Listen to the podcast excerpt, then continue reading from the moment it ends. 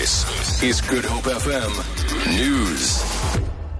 Former Commissioner of the Truth and Reconciliation Commission, Hlengiwe Mkhize, has added her voice to calls for Chris Hani's killer, Janusz Walus, not to be released on parole.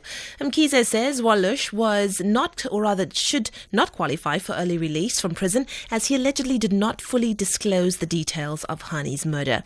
She says uh, more should be done to ensure that perpetrators who were not granted amnesty by the Commission are prosecuted. And there are personal issues at the moment, like how do you deal with those who were imprisoned for not making full disclosure?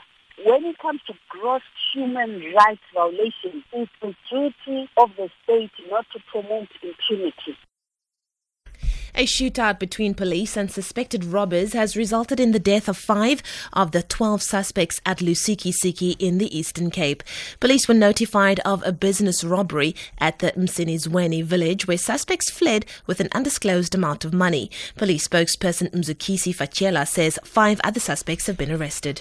There was a high-speed chase between the police and the suspect and the police were informed. There was a shootout where five of them were shot and killed after a shootout between the police and the suspect.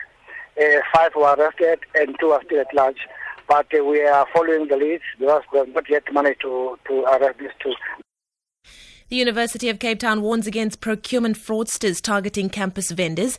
UCT's head of media liaison, Elijah Moholola, says campus vendors have been robbed of substantial amounts of money. Moholola says these incidents were reported to the police and the university's procurement and payment service department. Moholola explains how the fraudsters, fraudsters rather, operate. They create an emergency purchase order request form, which is used by the university for certain services, and then they send it to the UCT vendors with a message that the vendor had been awarded a contract by the university, then requested to purchase material from a certain supplier, who then request the same vendor to make a deposit into a bank account. The supplier vanishes afterwards. The SABC Foundation has made the dream come true of a young boy from Hanover Park. A talented ballet dancer, 12 year old Fakir Bestman, expressed a wish to hold a birthday party for his 8 year old sister who is severely handicapped. Bestman, who re- recently secured a spot at the American Academy of Ballet in New York for two weeks, says his joy comes from making his little sister smile.